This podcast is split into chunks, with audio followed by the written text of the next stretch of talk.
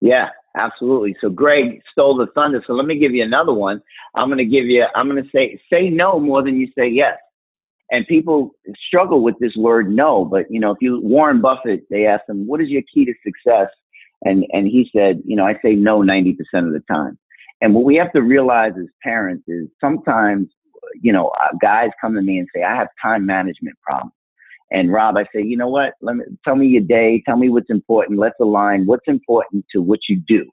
And what I realized is that people don't have time management problems. They have people pleasing problems. They're saying yes to the things they need to say no to. And, and one of the keys as, as parents is to prioritize the, the three things, you know, that are really important or five in, in your life. And when, and realizing that when you say no to other commitments, you're actually saying yes to the things that you have a priority in. So, so understand that, you know, overcommitting yourself, saying yes to the things you don't really want to do is actually not benefiting you and it's not aligning you with the things that'll bring, you know, the happiness and fulfillment that you want in your life and for your children.